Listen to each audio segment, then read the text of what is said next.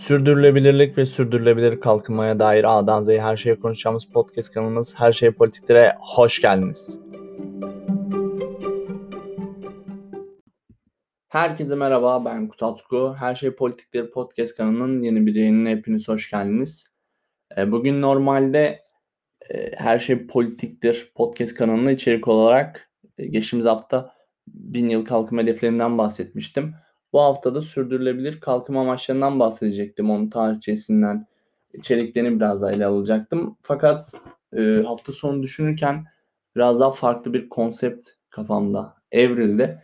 E, bildiğiniz gibi geçtiğimiz günlerde hatta geçtiğimiz e, hafta Amerika Birleşik Devletleri Joe Biden dünya liderlerini e, iklim zirvesi için bir araya getirdi. E, bu zirvede mevzu bahis olunca farklı bir içerik kafamda oluştu. E, iklim konusundan biraz daha konuşmak istiyorum. E, iklim konusu bence çok kıymetli ve önemli bir konu. Geldiğimiz e, noktada iklim aslında hayatımızın ayrılmaz bir parçası haline geldi. E, iklim, doğa, çevre çok hızlı bir tahribata e, gebe son dönemde. Ciddi anlamda e, ormanlar e, yok edilmiş durumda. Ciddi anlamda su krizi e, yaşadık geçtiğimiz aylarda kış döneminde suların aslında yağışlarla birlikte fazla olması gereken e, su yoğunluğunun fazla olması gereken bir dönemde çok ciddi su sıkıntıları çekildi. Özellikle İzmir, Ankara, İstanbul gibi. Bunun sebebi de aslında e, bir çok e, fazla bir nüfusa sahip olması bu şehirlerin, iki çok fazla yağış almaması, üç bilinçsiz ve sistemsiz şehirleşme yani e, tamamen sürdürülebilir olmayan sistemler dolayısıyla şehirleşme. E, yani baktığımız zaman insanlık tarihi boyunca e, insanlar sürekli dünyadan, doğadan, çevreden bir şeyler almışlar. Fakat günün sonunda e, doğaya herhangi bir şey geri vermemişiz. Yani bu karşılıklı bir ilişkiden ziyade bizim dünyadan, doğadan aldığımız fakat doğaya, dünyaya geri hiçbir şey vermediğimiz bir sistem, bir mentalite şeklinde gerçekleşen bir süreç söz konusu baktığımız zaman. E, fakat bugün e, içinde bulunduğumuz 2021 yılı geldiğimizde doğa artık bu gidişi bir e, dur demeye ve e, bir ebeveyn gibi yaramaz çocuklarını yani bizleri cezalandırmaya başladı. Bu cezalandırmayı da e, aslında bizim elimizde olan bir şey işte su seviyelerinin yükselmesi, ormanların tahrip olması, yağışların olmaması, e, tarımsal arazilerde verimsizlik, e, önümüzdeki yani ilerleyen süreçlerde belki gıda kıtlığına kadar gidebilecek süreçleri evriltiyor.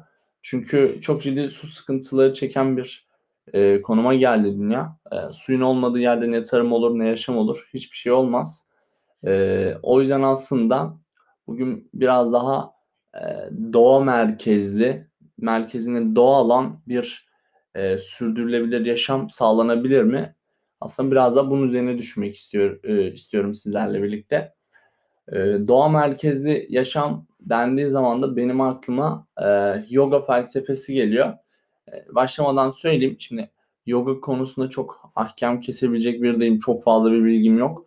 Çok da bir ilgim alakam olduğunu da e, söyleyemem. Fakat e, kısa araştırmamla yoga ve iklim değişikliği, yoga ve doğa felsefesini e, bir araya getirerek kısa bir e, böyle üzerine konuşmak istedim aslında. Şimdi internette araştırdığımda çok böyle detaylı bir araştırma da yapmadım fakat belli başlı konulara değineceğim. Mesela yoga nedir diye baktığım zaman aslında e, bütünsellik kavramı e, akla geliyor. E, yani yoga ve doğanın bütünselliği gibi de değerlendire e, değerlendirebilir sanırım. Bu şekilde değerlendirsek yanlış olmaz. Yani e, araştırdığımda baktığımda bütünsellik kavramı çok fazla e, karşıma çıkıyor. Aslında burada da yoga ile birlikte kafamda şu soru oluştu. Yoga ile birlikte acaba doğa ile bir bütünsellik, doğayı kavrama, çevreyi kavrama, yaşadığımız e, gezegenle bütünleşerek yani ona saygılı e, ondan aldıklarımızı geri ona veren bir mentalite geliştirebilir miyiz? Soru su kafamda e, canlandı birden. Buna baktığımız zaman da yoganın zaten kökeni çok kadim topraklar işte Hindistan'a kadar uzanıyor. Eee, yani kökeni Hindistan'a uzanan yoganın eee, Sanskritçe'de eee, türediği kök harfi olan yuş eee, kelimesinden eee, türedi eee, ni görüyoruz burada. Eee, aynı şekilde bu kökten türeyen eee, yoga kelimesi de eee, anlamlarından bir tanesi aslında. Yani kök anlamına gelen biraz daha eee, bütünleşme, eee, iç içe geçme gibi anlamlar olan eee, bir noktaya geliyor. Yoganın tarihine de baktığımız zaman eee, yani yogayı ve bağlı olduğu felsefeyi anlayabilmek için eee, hikâyesine değin değinilmesi gere eee, değinilmesi önemli bence. Eee, ben bir konudan konuyu araştırırken ya da konuyu konudan bahsederken arka planının da çok önemli olduğunu düşünüyorum. Bu noktada yoganın kökeni yaklaşık 50.000 yıl öncesinin Hindistan'ına da eee, dayanıyor. Eee, Indus Vadisi'nde yapılan kazılarda bazı taş mühürleri üzerinde bugün yaptığımız yoga duruşlarının temelini oluşturan figürlere rastlanıyor. Bugün yoga ile ilgili bilgi sahibi olmamızı sağlayan ilk kaynaklar olarak bilinen 2000 yıllık Vedalar da yine Hindistan'da eee, keşfedilmiş durumda. Eee, ya yogayı ilk olarak kim keşfetmiş sorusu kafamızda eee, canlanıyor fakat 50.000 yıl öncesine eee, gittiğimiz zaman çok da kesin bilgiler bulunmuyor. Fakat eee, Pantaj adlı Hint düşünür günümüzde yoganın kurucusu olarak kabul ediliyor. Öyle ki kendisinin eee, Pantajala'nın Yoga Sutratları adlı tarihi metinlerden farklı yoga teorilerine eee, tüm gözlemlerini topladığı metni günümüzde birçok farklı yoga pratiğinin temel aldığı kaynak olarak eee, kabul görül görülüyor günümüzde. Bu metine baktığımız zaman yoga felsefesini anlatan eee, bilinen eski metin olmak dışında başka bir özelliğiyle daha öne çıkıyor. O da eee, sutraların 8 bölümünden oluşuyor olması. Burada 8 sayısı önemli. Eee, çünkü aslında bu sayı aynı zamanda kişilerin yoga yolculuğunda atacağı 8 adımı da simgeliyor. Eee, şimdi bu eee, 8 adıma bakacak olursak bunları aslında biraz daha eee, ayrıntılı olarak işte bu iklim değişikliği çevre doğa ilişkimizde nasıl birleştirebiliriz? Buna da bakmak istiyorum. Şimdi eee, bu 8 basamaktan bir tanesi yama, yama denilen basamak. Eee, yama basamağı aslında kişinin kaçınması gerekenler olarak eee, burada eee, nitelendiriliyor. Yama basamağı da aslında kişinin kaçınması gerekenler. Bunu doğayla ilişkimizde de çevre ve sürdürülebilirlikle de ben şu şekilde bağdaştırdım. Aslında bizim de bugün sürdürülebilirlik mentalitesinde eee, kaçınmamız gereken oldukça fazla şey var. Yani bunlara örnek olarak eee, atıyorum eee, fosil yakıtları kullanımının azaltılması, su konusunda bilinçlenmemiz, su israfı yapmamamız, ne bileyim eee, plastik kullanımını azaltmamız gibi aslında kaçınmamız gereken şeyler var. Yogada da aynı şekilde, yoga felsefesinde de kişinin kaçınması gereken şeyler var. Ben yamayla sürdürülebilirlik ilişkisini bu şekilde nitele eee, bağdaştırabiliyorum, nitelendirebiliyorum. Yani eee, kişinin iklimi düşünürken de eee, yoga basamaklarından eee, yamaya yani kaçınması gereken eee, şeyleri eee, bulunuyor bence. Eee, yani niyama denilen bir başka basamak var. Burada da iradenin güçlendirilmesi için eee, uygulanacaklardan bahsediliyor. Eee, yine burada da bizim kendi öz irademiz yani bu tüketim bazlı bir toplumda yaşıyoruz. Çok eee, ciddi tüketim kalemlerimiz bulunuyor. Burada da aslında kendi irademizi güçlendirerek yoga ile birlikte, yoga felsefesiyle birlikte kendi öz irademizi güçlendirerek daha sürdürülebilir, daha çevreye duyarlı, daha doğayla iç içe, doğadan aldığımızı geri doğaya verdiğimiz bir mentalite eee, şeklinde irademizin güçlendirilmesi bence önemli olacaktır. Eee, asana var mesela. Vücudu esnek, kuvvetli, dengeli hale getiren eee, hareketler.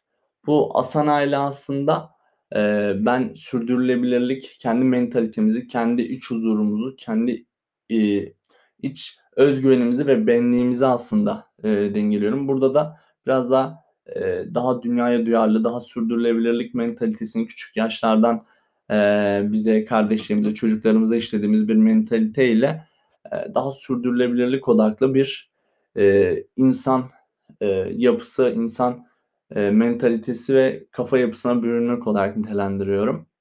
Pranayama denilen bir e, aşama var. Burada da nefes ve enerji tekniklerinin uygulanması var.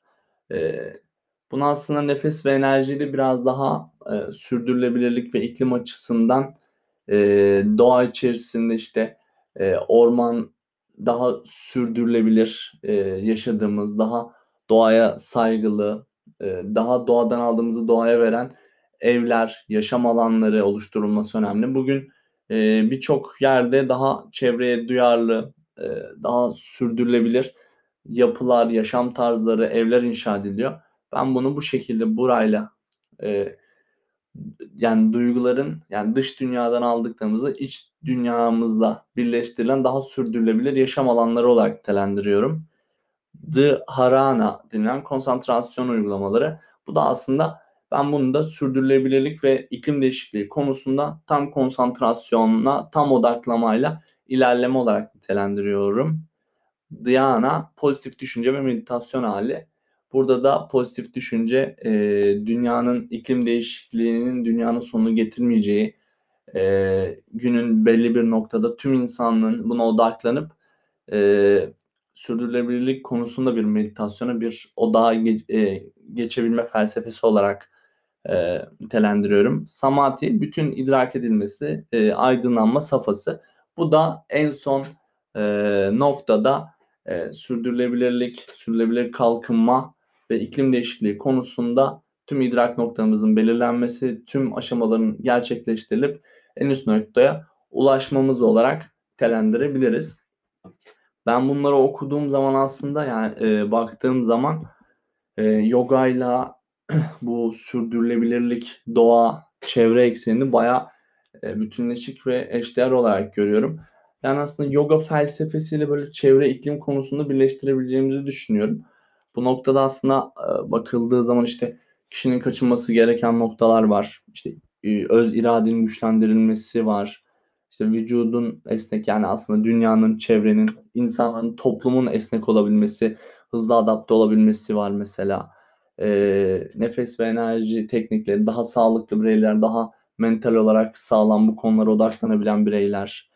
E, işte duyuların dış dünyadan iç dünyaya yönlendirilmesi. Yani dış dünyadaki kötülüklerin sentezlenip e, doğru bir şekilde doğru mentalitenin iç dünyamıza yönlendirilmesi var. Konsantrasyon uygulamaları zaten bu konuya olabildiğince çok fokuslanmak, konsantre olmak var. Pozitif düşünce ve meditasyon hali e, bu tüm olumsuzlukları pozitif şekilde de düşünüp daha e, odaklanabilmek, daha meditasyon haline geçebilmek mesela.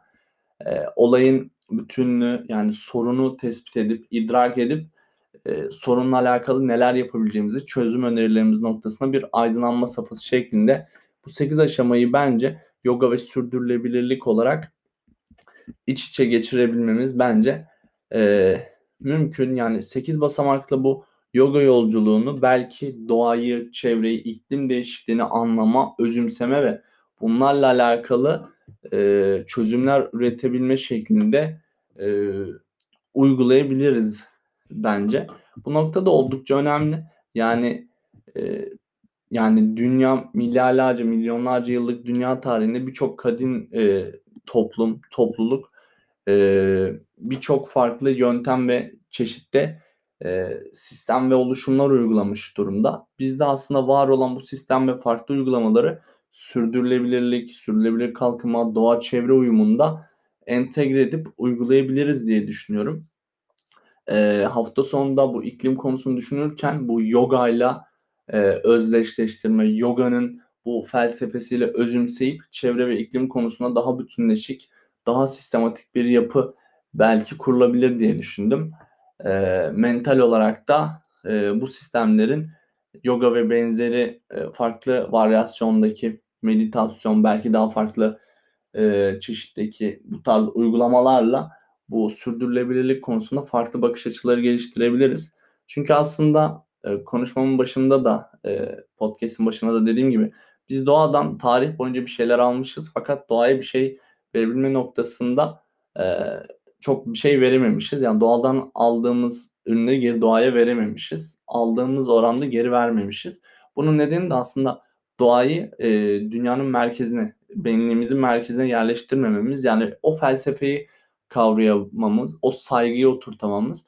Ben yoga ve benzeri tarzdaki pratiklerle bu doğa mentalitesini kafamızda e, oluşturup geri doğaya e, bu mentalitede daha sürdürülebilir, daha doğaya saygılı toplum merkezine doğayı ve çevreyi yerleştirdiğimiz bir mentaliteyle bu iklim değişikliğiyle mücadele edebileceğimizi, daha sürdürülebilir bir yaşam oluşturabileceğimizi e, düşünüyorum. E, beni dinlediğiniz için teşekkür e, ediyorum. Görüş ve önerilerinizi Instagram e, ya da podcast'ın altına yorum olarak bırakabilirsiniz. Bir sonraki bölümde görüşmek üzere. Hoşçakalın.